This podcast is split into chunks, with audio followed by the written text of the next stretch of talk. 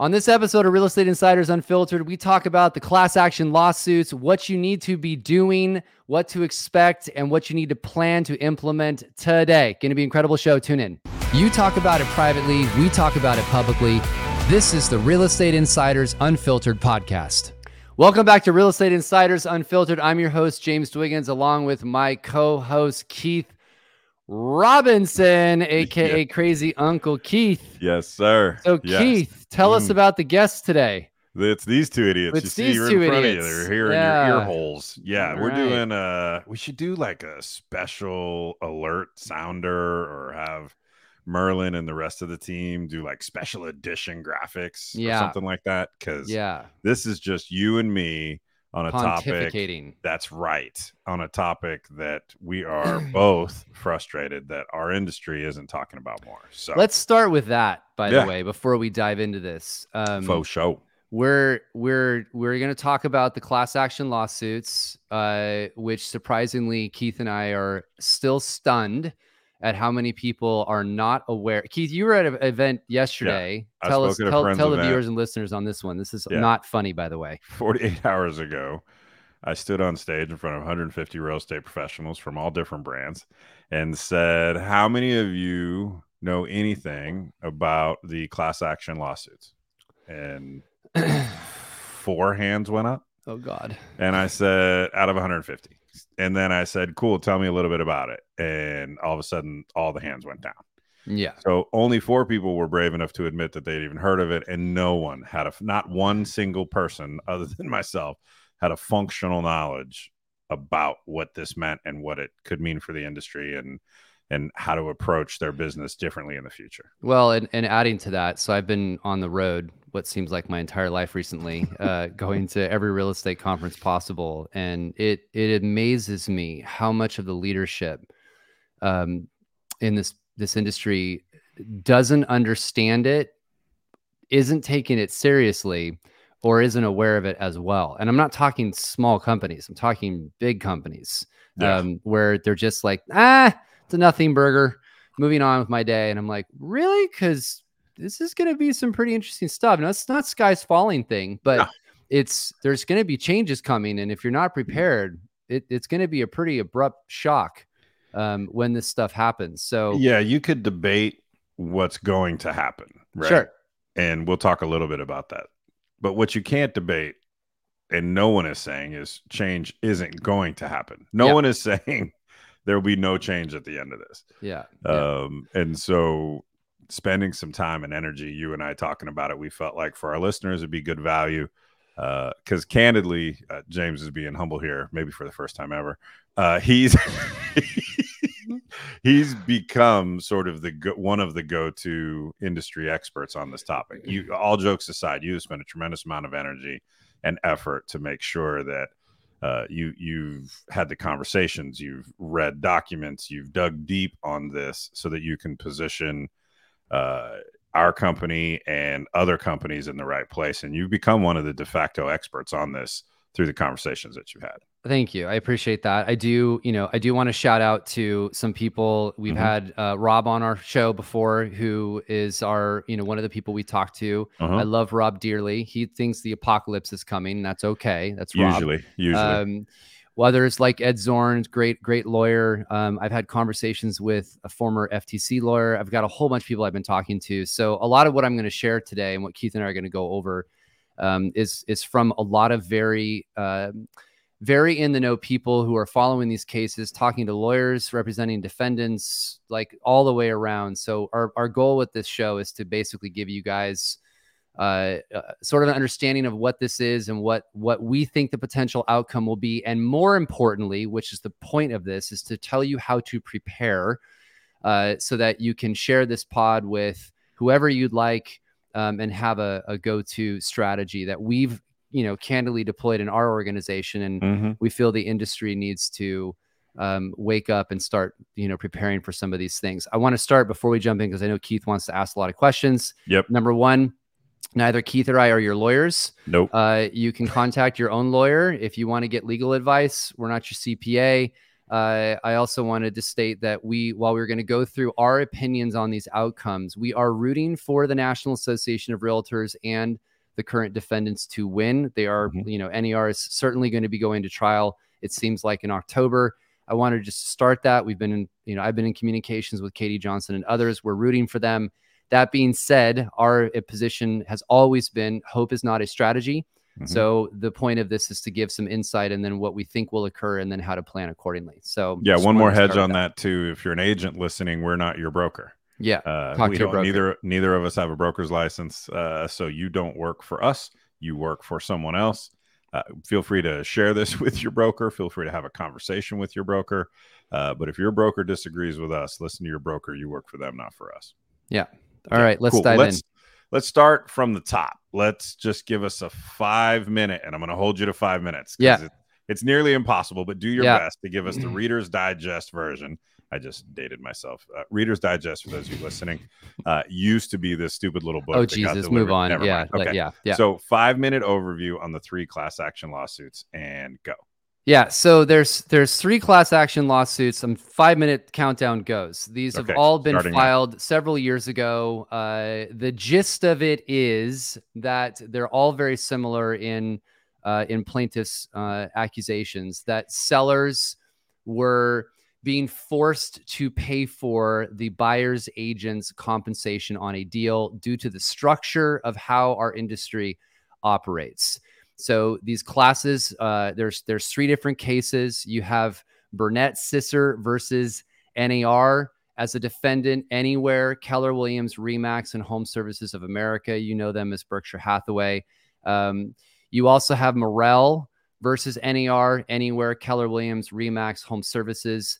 Um, and and then the third one, which um, is called uh, Nova Sec, Nova Sec, No Select, excuse me, versus M L S P I N. It's a very strange name, um, and that is uh, against anywhere, Keller Williams, Remax, and again Home Services. N A R is not a defendant in that last case because that M L S is not governed by the National Association of Realtors. The previous two I mentioned, Moehrl and Burnett, those M L S's Uh, that are in, in this are governed by um, uh, are no. governed by N A R, and so N A R is named as a defendant in these cases. Two things: Burnett versus Sitzer is uh, Burnett and Sitzer versus N A R is a class action case in the state of Missouri.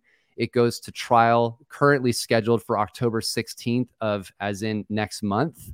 Um, that is the first one that goes to trial. Moehrl is the larger of all of the cases. This is in twenty markets across the United States. That is currently in the process of being scheduled to go to trial. We think that will occur sometime in Q two of next year. Um, so the first case that's coming up in October is the major one. I'm going to wrap with one thing so everybody understands what this is. And then, Keith, I know you've got more questions. Mm-hmm. The, what they are claiming is that our industry has strategically propped up compensation in the business based upon a few different things. Number one, the National Association of Realtors has essentially governance over a majority of M L S's in the United States. So their policies that they set govern the policies of local M L S's. Again, most of them are governed by N A R. Number two, in the M L S, you've had to offer cooperation on the other side of the deal to the buyer's agent. Now, it could have been a dollar, to be clear, but the requirement that you have to offer cooperation is one of the, quote, conspiracies that plaintiff is claiming. The third is that when we enacted C C P, Clear Cooperation Policy, which was done in twenty twenty, essentially you cannot have be a member of the M L S and have a listing and not put it in the M L S within twenty-four hours. What that conspiracy is, is that if you're if you're a member, you get a listing, you're required to put it in within twenty-four hours. You're now guaranteeing cooperation on the other side of the deal because the M L S requires you to provide cooperation. So that is part of the conspiracy. And the fourth is they're using, which I think is completely nuts, is that in the United States, we charge on average double what any other developed country around the world charges for a real estate transaction. The why the defendants are the major franchisors is they represent about forty to fifty percent of all realtors in the U S. So if the, the conspiracy is you know, these defendants benefit from a policy where you're required to offer cooperation in the M L S because it, you know, forty to fifty percent of the time, one of their agents is going to be on the buy side of the transaction. Keith, I'll stop there and see if you've got questions. First of all, you did that in under four minutes. So Damn, very well I'm good. done. I'm you good. That's solid. That's solid work. Uh, I also think one piece to add to that is the other reason those folks were named is yes, because they're forty to fifty percent of transactions. They also have deep pockets, right? Yeah. I mean, they thought they had deep pockets. That's debatable. I mean, sure. we'll, we'll go through this a little well, bit deeper than others. That, that is true. And certainly in, in the real estate industry today, brokerages are broke. So right. like they, they have the deepest pockets out of the, out of the group. That is a true yep. statement. Yeah. All right. Well, let's talk about the headlines recently. So Anywhere and Remax have both settled two of the three cases. Do you think other defendants will settle? Yes, I do. Um, it and this is where I think we'll go a little bit deeper. So in an antitrust claim, if you lose in an antitrust claims, which is in federal court, you can also have what they call treble damages applied. So whatever the outcome is, let's say I'm making up a number, but it's one hundred million dollars. They can apply treble damages. So essentially it's three hundred million dollars worth of damages. If you are familiar with these cases, you've heard all of this stuff about, you know, thirty billion dollars and fifty billion dollars and ten billion dollars settlement amounts, et cetera, that, that, that potential damages could be. I've always said this kind of like hogwash. And the reason is these companies don't have that kind of cash. Right. And there isn't a lawyer on the planet who that I'm aware of who wants to take a case like this and then not get paid. The whole right. point of lawyers filing suits is to get paid and then obviously supply money to the plaintiffs. So y- you're going to hear a lot of people talking about damages. You're going to hear people talk about how, oh, this is going to take three to five years to play out. Two comments. Number one is these cases were filed in twenty nineteen and twenty twenty. It's twenty twenty-three. It's already been three years in many cases to get where we are. And while the damages portion could be appealed, depending upon how these trials go, that could take time. We're going to get to this. That's not the part that's actually the concerning part. Like that's mm-hmm. going to work itself out. To your question, Anywhere and Remax have both settled. Anywhere's last cash position that I noticed was around one hundred seventy million dollars in the bank. They settled these cases, two of the three, by the way. There's still one out there. Um, for about eighty-three and a half million dollars, let's just say roughly forty percent. Um, first to first to settle always gets the best deal. Um, and then uh, Remax just settled for fifty-five million dollars. They had about ninety-six million dollars in the bank. So they were, you know, over fifty percent of their cash base was, was done on these settlements. Um, do I think that Berkshire or Home Services and uh, Keller Williams will settle? Absolutely. Um, these cases against the industry are very strong. For the plaintiffs, um, the franchisors had the best ability to defend these cases, ironically, even more than N A R did. Um, and the fact that they're settling shows that they're, you know, they're they're concerned about essentially what the outcome of this would be. Um, if there is damages that exceed the company's cash base, then there is bankruptcy. That is a that is a realistic opportunity. I don't think that's the reality based upon what plaintiffs have shown. They're interested in settling these cases as well. They're they're hovering around fifty percent of the company's assets, and, and from a cash perspective is where they've been able to settle with it. Um, so I do think you'll see Keller and Berkshire Berkshire Hathaway settle next. I do. We should also note that we haven't read, or at least I haven't, and I don't think you have. I don't think it's been released yet. The the actual settlement statement. That it's not been released there. Until so, plaintiff files it formally with the judge. They the information of that settlement is not out there. We have inclinations of what some of these things are, such as franchisors will will will no longer require agents to be uh, a member of N A R. Um, I, that's a given. Uh, but as you'll hear us talk about it in a minute, I don't think that's going to destroy N A R. And certainly I don't, I hope the industry doesn't try to, because there's going to be some important steps N A R will take, I think, um, shortly to help the industry get past all of this. So yeah, but we we are, there's a fair amount of assumption here. We'll do another one of these as we get more clarity. Yeah. But people but need to be paying attention. They do. Yeah. And I, I want to add two comments. So it, it is also an assumption, but it is a very logical assumption mm-hmm. that they, in these settlements, they've opened the class. I want to make sure everybody understands what this means. So if you're being sued in twenty markets plus Missouri, so let's just say twenty-one markets for simple math, and you settle the cases out, and you don't open the class to the rest of the U S, you're subjecting yourself to further litigation, meaning people in other markets could potentially sue you. Now, there's a chance that wouldn't happen because if you just settled out and you gave all the money you had, you'd have to find a lawyer to represent a new class of plaintiffs that would want to take it. That's pretty unlikely based upon what they've already done. But it would make logical sense. The lawyers representing defendants would open the class, meaning we're not going to settle with you unless you bring everybody into the case so that we're limiting our liability. So yeah, this sim- would close the door. Correct. On this issue. Correct. And, and yeah. It's a five-year statute of limitations on these cases. So what I want to make sure everybody understands is, let's say that there's, you know, we'll use Anywhere's number of eighty-three and a half million dollars. Instead of the people in those twenty markets plus Missouri getting access to that money, it's everybody across the U S. So the amount of money that someone gets is going to shrink, but it limits your liability. So yep. It's important right. what I'm what I'm sharing, because as you're going to hear me talk about why I'm going to emphasize that N A R needs to settle this these cases, this is going to be important for how we move on as an industry. So, well, it's a good segue to the next question. So yep. What is N A R's position on all this? So look, they they are in the position of, of stating that we have the best system for providing exposure to listings, the M L S. We do, by the way, I don't know if most people mm-hmm. don't know this, but there aren't M L S's in most other countries. We Correct. Operate very differently here than um, the rest of the world. It is, in my opinion, the best system for making sure that seller has, has their property exposed to as many people as possible. Um, and N A R is basically stating that it has always been negotiable, which is true.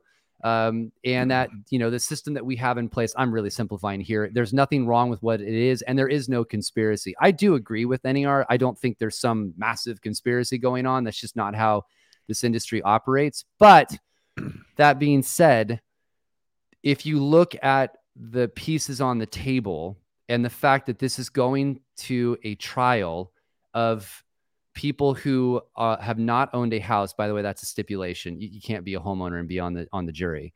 Um, so you, you're gonna you're you're talking about you, you're talking about people that aren't as educated about the the, the way this industry operates. Then mm-hmm. plaintiff's going to lay out their case of all of those things I mentioned about governance, M L S requirements, C C P, et cetera.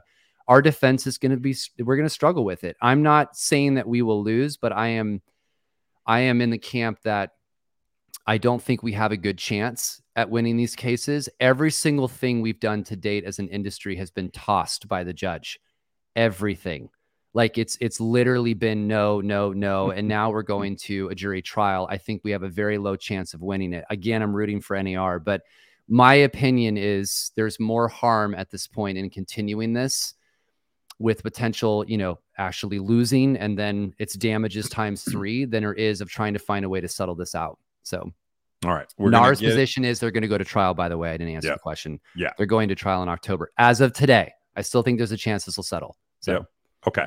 Couple more technical ones, and then we're going to get into best case scenario, most likely scenario, and what to work on going forward. But a couple more technical questions because they're important and they're things that are often missed. Let's talk about the potential injunction injunction that the plaintiff is requesting. Yeah. That's a docket item that's out there right now. Correct. So this is the part that everyone's not paying attention to and why we're doing this. It, the, the damages is one piece of the puzzle. And, and certainly, it, you know, it's a concerning piece. The other piece of the puzzle is the fact that this is federal court. So we're in federal court in Missouri next month. That judge, he can... if he so chooses, based upon the outcome of this, decide that he wants to give plaintiff's request of an injunction and put it in place. That injunction basically means that cooperation in the M L S stops, meaning it's no longer happening in the M L S. How the judge decides to interpret that is up to him. Um, he could make it be so that it's optional, so that essentially you could not offer compensation in the M L S, or he could go all the way to the extent of basically banning cooperation in the M L S, saying that this is harming consumers. And this is the, the other caveat. He could go as far as banning it, not only in the state of Missouri where this is being tried, but also federally. In other words, he could say cooperation in the M L S is done across all fifty states. You've seen this, by the way, with all the politics of a federal judge enacting some sort of injunction or ban with the political side of things. Same thing could apply here. I'm betting yes. fifty-fifty that that happens on the outright ban. Um, I do think, I do think the judge will, this is my speculation from talking to lawyers, will, will absolutely require M L Ss to make it optional. Um, in other words, going from a dollar to zero, but that is happening and could happen as early as October for a decision. And then there'll be a time frame to implement. Some people say as much as six months, anywhere from ninety days to six months potentially could be the time frame. So. And an injunction, just to just in case people aren't familiar, it just is uh, basically the plaintiff saying, let's halt this damaging process while we're figuring everything else out.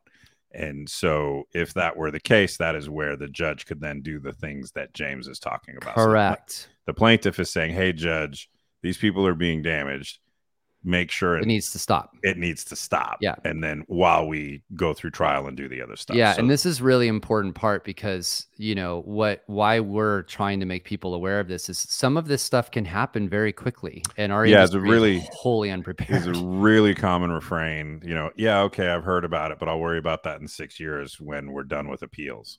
Well, that won't be the case. There's nothing to do with it. The yeah. Correct. If there's an injunction, that doesn't matter. Yeah, correct. All right. This is another common misconception. Uh, unpack for us the D O J, how they're involved, and the F T C. How are the D O J and the F T C involved in all of this? Yeah, so I'm going to give a little bit of a timeline because you heard a lot about the Department of Justice investigating N A R. I want to be sure everybody understands this. These are two separate things. You have the civil cases that are occurring, these class action cases, nothing to do with the D O J. That's completely separate and apart from it. The Department of Justice um, held a, a joint workshop on competition in real estate, and this was in June of, of twenty eighteen. Um, in the summer, later that summer, the D O J decides to open an investigation on N A R regarding their M L S rules. So you're looking at, you know, how this cooperation policy works. By the way, the D O J does this about every ten years. So in two thousand eight, They, they, there was a settlement between N A R and the D O J. That settlement was in place for ten years. twenty eighteen, the settlement's done, and now they open up an investigation again. Um, November twenty twenty, uh, uh, the D O J and N A R settle the investigation of the commission um, and essentially what they call the C C P rule. So that's Clear Cooperation Policy. So we enacted the Clear Cooperation Policy in twenty twenty as well. Uh, the D O J in May of twenty twenty-one backs out of the settlement, which has never been heard of before. I want to be clear with the statement. Yeah. Ever. Change in administration. Settlement was done. New administration comes in. I'm not being political. I'm being factual with this, by the way, as you're going to hear some of this stuff. The new administration comes in and says, no, no, no, we don't want to do that deal anymore. They back out of the settlement uh, and decides to continue its investigation of the commission and C C P rules. Um, then in the summer twenty twenty-one, super important, Uh, anti-competition in buying and selling homes. The Cato Institute releases a report. We will have this in our description. You will be able to read it. It's a very fascinating study, um, ironically from a libertarian think tank, actually saying that we need to have more governance. A little bit of weird backwards philosophy. Uh, First time ever. The quote that's most important, the most problematic of these rules is the requirement that sellers predetermine before even knowing the buyer, the commission paid to the buyer's agent. This constitutes a, quote, time practice, which fixes brokerage prices and stifles competition for the consumer. Now, I do not agree with this term of tying. That's not how this works, but this is what the Cato Institute put out. This is the most important part. So the D O J backed out of the settlement. N A R sued them for backing out of the deal and won. They had to follow the terms of the settlement. The D O J is now appealing that process. That's happening over here. What was not party to this settlement was the Federal Trade Commission. This is super important what I'm about to tell everybody. So the F T C is sitting on the sidelines. They're not privy. They're not part of the settlement between N A R and the D O J. And I want to make sure you, you all hear this and, and see this. July ninth of twenty twenty-one, Biden signs an executive order called the Ameri- uh, the Promoting Competition in America Economy Plan. Section five, further agency responsibilities. I'm going to read this because this is super important. Uh, subsection H, to address persistent and recurrent practices that inhibit competition, the chair of the F T C and the chair's discretion is also encouraged to consider working with the rest of the commission to exercise the F T C's statutory rulemaking authority. Subsection six, unfair time practices or exclusionary there's that, practices. There's that word again. In the brokerage or listing of real estate. I'm going to let that sink in for a second. Mm-hmm. The Federal Trade Commission has been given under an executive order from the president, the administration, to have complete discretionary authority to rewrite the rules where it deems this tying practice is occurring. And they're re- directly referencing the, the Cato Institute report. Why this is important for everybody to understand is, as Keith and I are going to go deeper into this, even if we won these cases under the current policies that are in place, it is very likely the Federal Trade Commission will come in if they don't like the way the civil cases are going and will rewrite the rules anyway. In other words, minimum making compensation in the M L S optional, what we believe will be further as an outright ban on cooperation in the M L S. So what I want to make sure everybody understands, politically, the F T C is sitting on the sidelines because why create a political hot mess if you've got these civil cases going and let the courts determine the outcome of it? But if the courts don't get the outcome or the, the outcome doesn't occur that the F T C wants, they've already have the discretion and authority to go in and rewrite the rules as it is. This, my point, what I'm trying to get at, compensation in, in, inside the M L S, in my opinion, is done. It's simply a matter of when it's done. Is it through these civil cases? Is it through another investigation? Is it through the F T C? All signals are pointing to the way that we currently operate the business and the way that we share in compensation and transparency is coming to an end. My pick, my opinion. So, okay. Whew, so that's news, right? Um, now let's just take a breath and try to talk about what what's going to, we now have the framework in the landscape. What do you think is, we won't go worst case. There, there's enough of that being published out there. Yeah. Uh, whatever. You know, worst it's not case, reality. Yeah. Okay. Worst case, y'all, the world's over, right? And it's not a reality. Dead, and that's worst case scenario. Not going to happen. We think it's very unlikely. So what is a likely scenario? And then what do you think is the best case scenario for potential outcomes? Okay. I'll go, let me go best first. Okay. We win. Yep. Um, and you see all cooperation in the M L S become optional. Mm-hmm. That's already happening. I'm sure people who are listening to this podcast have already seen changes. I'm I'm getting notices from everybody. The M L S is putting notices yeah. out. You can put in zero now instead of, you know, a dollar or, or yeah. whatever. So I've gotten at um, least six yeah, updates me from too. Folks. Yeah. So I think you'll see that. N A R is obviously pushing that down. M L S's will continue to do that. I think, unfortunately, you'll see M L S's pull away from being governed by N A R. Um, I'm not saying unfortunately, that may be a good thing. I don't know, it's kind of mixed on that still. But they don't want the liability of this potential problem in the future. So I do believe you will see in time most M L S's pull back from N A R governance. I think that opens up a whole can of worms, which is for a whole separate podcast. But um, that's really the best case scenario is, is we win these cases. I think everything goes optional in the M L S. And candidly, we continue on pretty much like we always have. You might see some changes in, you know, the way agents get compensated, but that's nothing new. We've been doing it for a long time anyway. So I, I think that's best. Best. How likely an outcome is that, do you think? I think that's less than five percent. Okay. So very unlikely, but that is the best case scenario.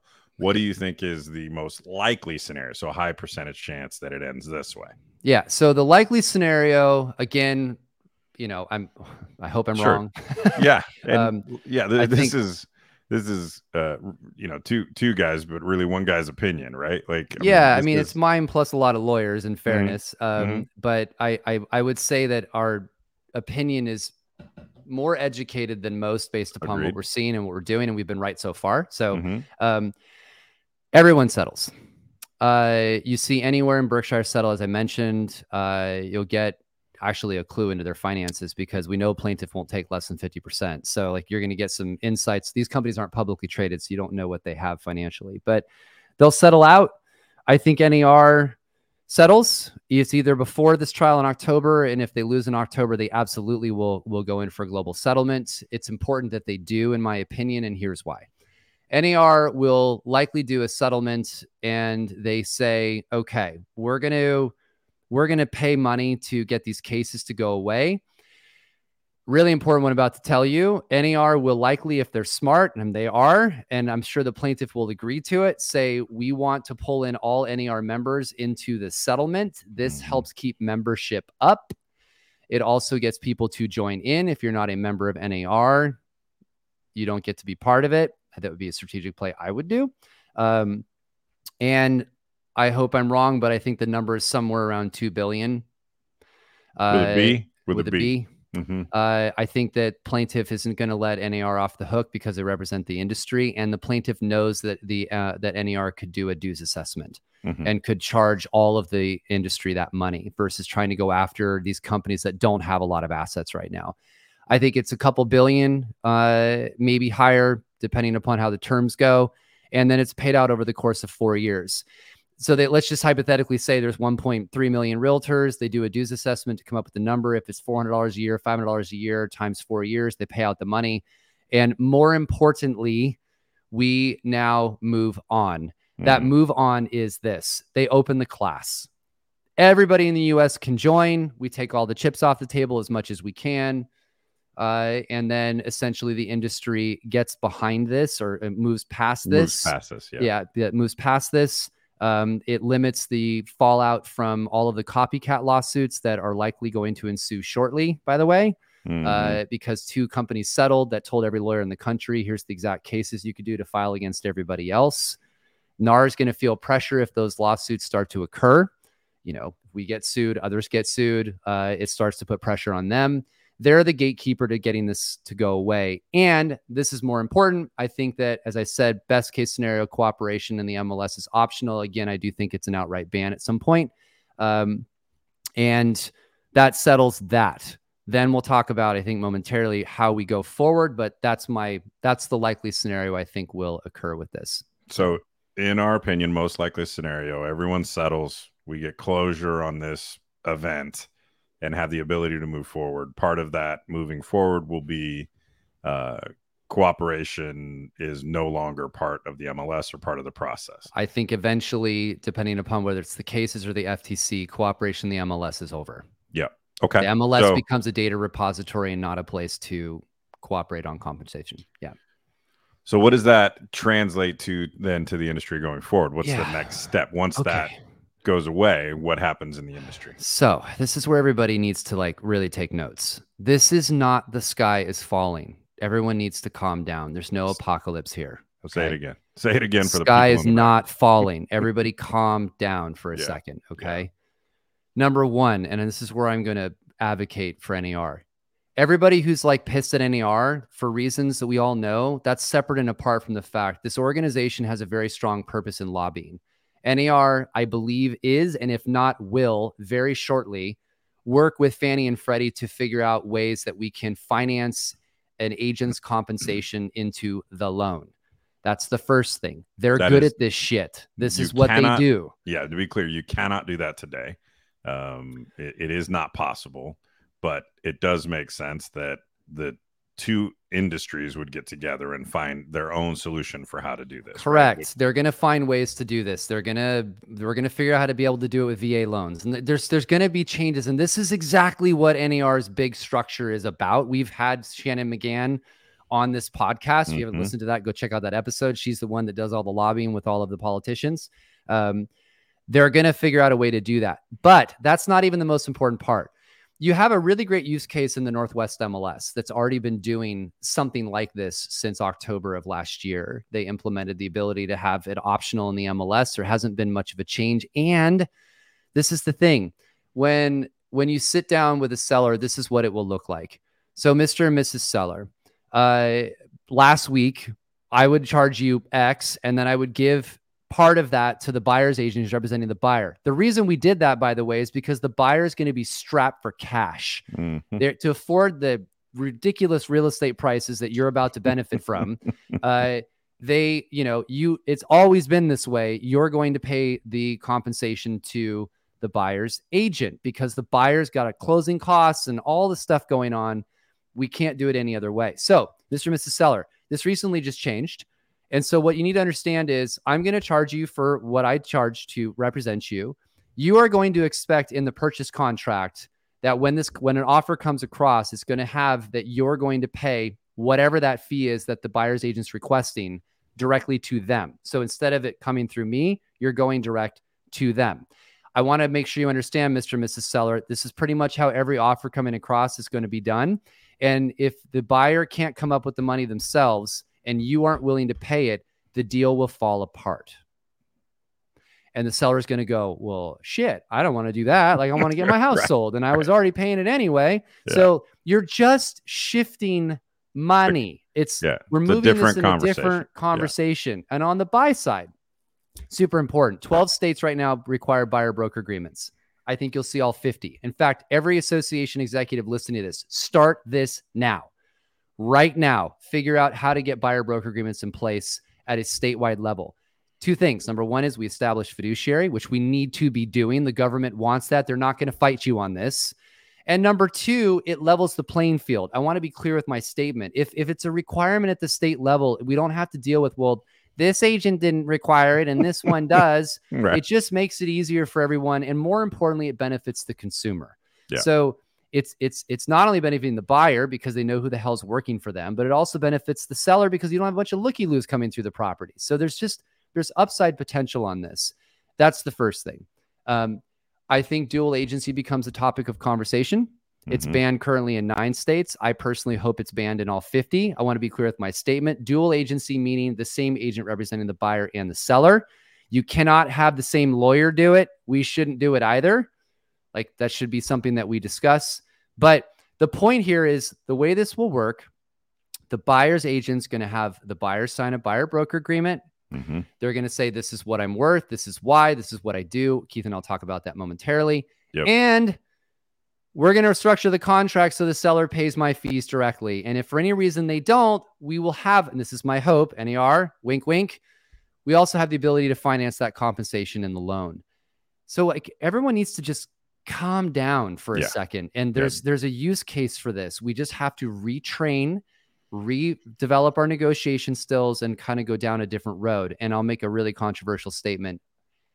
The outcome of cooperation ending in the M L S and me representing a buyer and the another person representing a seller establishes who's working for who. And our, our industry's done a really shitty job of like trying to establish fiduciary, to be blunt. We've got sub-agency and transaction broker and all this nonsense. Like, it just needs to be very clearly who is what. But here's the best part, Keith. I know you'll love this.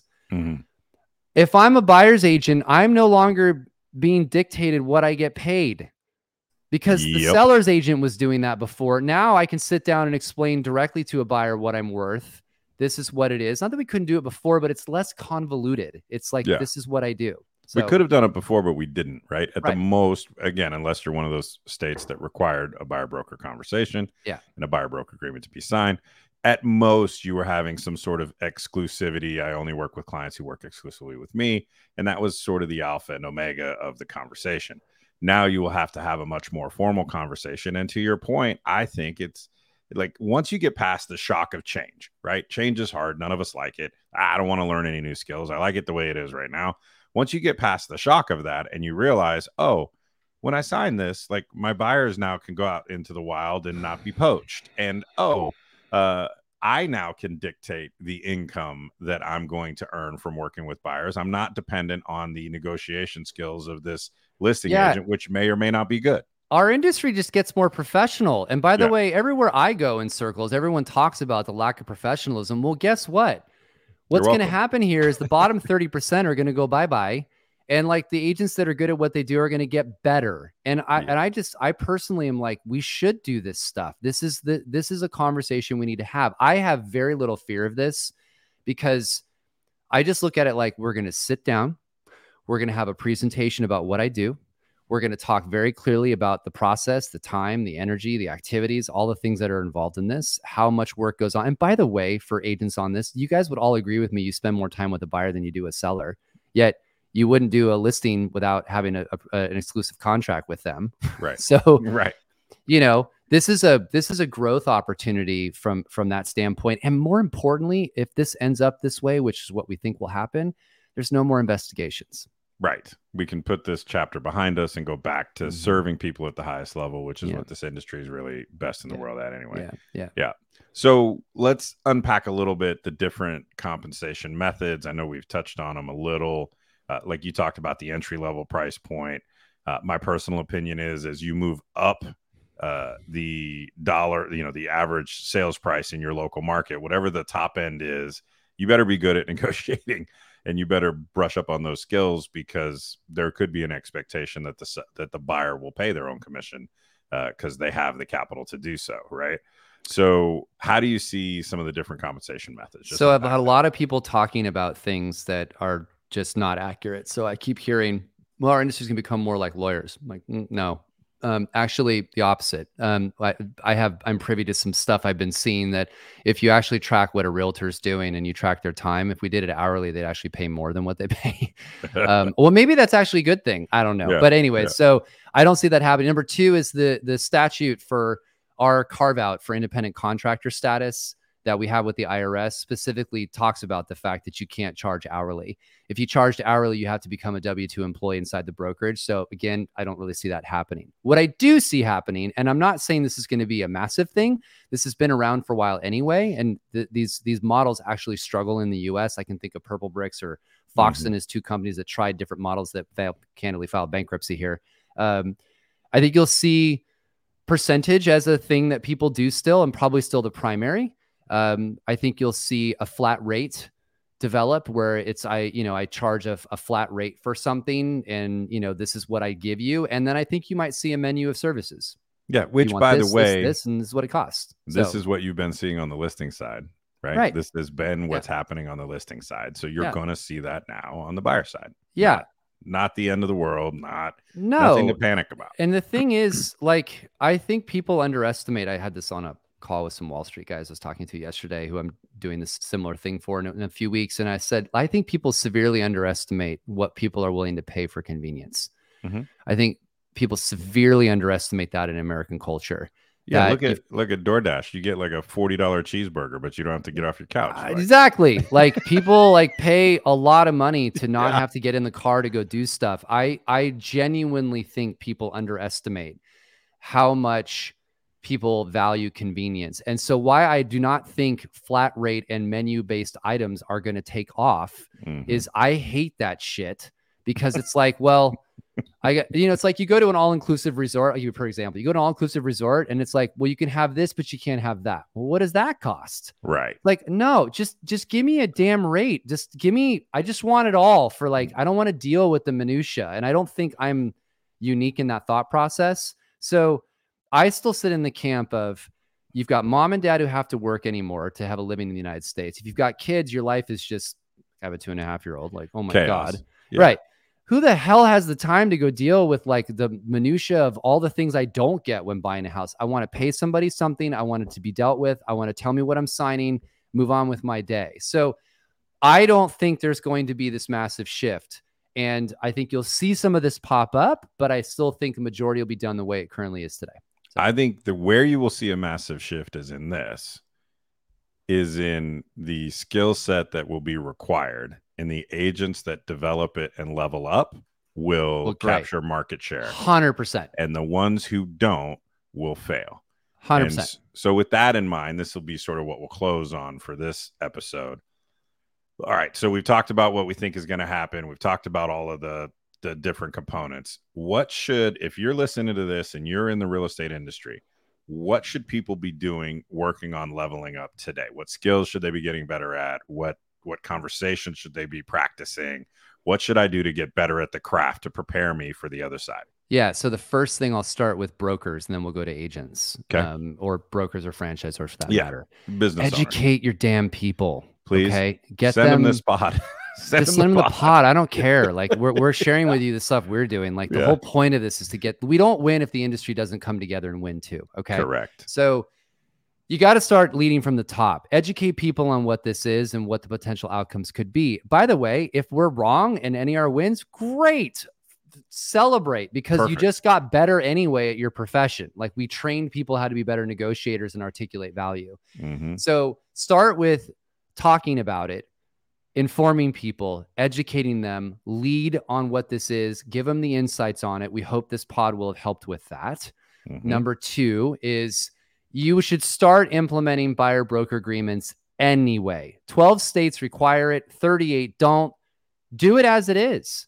And not, by the way, at the close of the, right, right when you're right to write an offer. Make it so right. That's like when you meet with a client, you explain very clearly what it is that you do. And in order to have my time, I need in a commitment back from you. That's the conversation.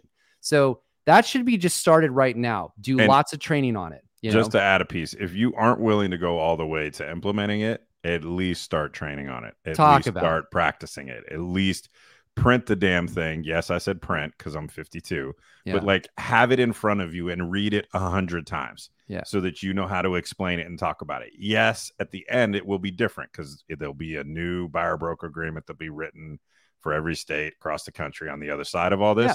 but they're going to use whatever they have existing as the template and then add, tweak, or change. Yes. Get comfortable with talking about buyer broker agency at a yeah. minimum. Develop that skill. Yep. Number two, uh, do a buyer presentation. Treat a buyer the same as you would a seller. Yep. Sit down, explain what you do. We did that. We put it the one hundred fifty-five things an agent does on an average deal. Like go out and start articulating your value. Like mm-hmm. explain to them the amount of work that's involved. We don't just open doors and write a contract. It's so much more than that. Get very good at sitting down with people, role play it. I don't care what you do, but get comfortable sitting down, talking about your services, deal with objection, learn to overcome those objections, sit down on every single buyer. And so we're going to sit down and talk about what I do. And here's a presentation. I'm going to show it to you. I'm going to email it to you, make it digital, print it like Keith does. I don't give a crap what it is, but get a presentation in place. And then you've got your buyer broker agreement to talk about exclusivity. Those two things need to happen right now. Take that deeper, get it on your website. Why is the importance of a buyer's agent? What it is that we do different? What are the risks without with buying a property without having representation? All of these things that you guys do and you know should be very clearly articulated to a consumer. And by the way, we just were looking at some studies. Thousand Watt, giving a shout out to Brian Beguero, does mm-hmm. a great study on you know what buyers are looking for. They don't know how you're actually being compensated. And candidly, one of the things that we realize, they don't actually care. Yeah. They just want somebody to take care of this stuff. So stop having such lack of confidence and articulate your value to them. Um, yep. The only other the, piece I would add to that yeah. list, and we had figure out buyer broker, get comfortable with it, read about it, talk about it, get good at it, buyer presentation. You need to level up that skill. Historically, the buyer presentation has been sort of this fun visioneering exercise. Yeah. And then you take them out and look at pretty houses. Uh, you're going to have to have a more substantive conversation in your buyer presentation. The last one that I would be leveling up hard is my negotiation skills. Totally. I, you, you are going to be negotiating more for the buy side of the commission. That will be a reality. You're going to have to get comfortable having a negotiation type conversation with the seller's agent, with the buyer, with people in the process. So go Uh, go get Never Split the Difference or your favorite book on negotiation. Uh, start training and working on your negotiation skills and level them up because they've always been important, but they're going to be exponentially more important on the other side of this event. Uh, those three things are the key. I mean, there's a lot more to it, but those sure. are basically the, the the the pieces that everyone needs to get good at. And the, and the brokers, you got to start training your people on this stuff. And agents, just start treating it like a listing. You're, you want to perfect that. You all are excited about doing that. Perfect your buy side as well. Mm-hmm. I promise you this. So we had a couple of our people that were on our stage recently, and they talked about how was it eighty-eight percent of the time they get their buyer to sign the buyer broker agreement, not required in their state, by the way. Yeah. And, and it was a really interesting conversation because they're like, well, I just explain what I do. And like, mm-hmm. they kind of were just kind of weird that nobody else is doing it. They're like, I just explain what I do.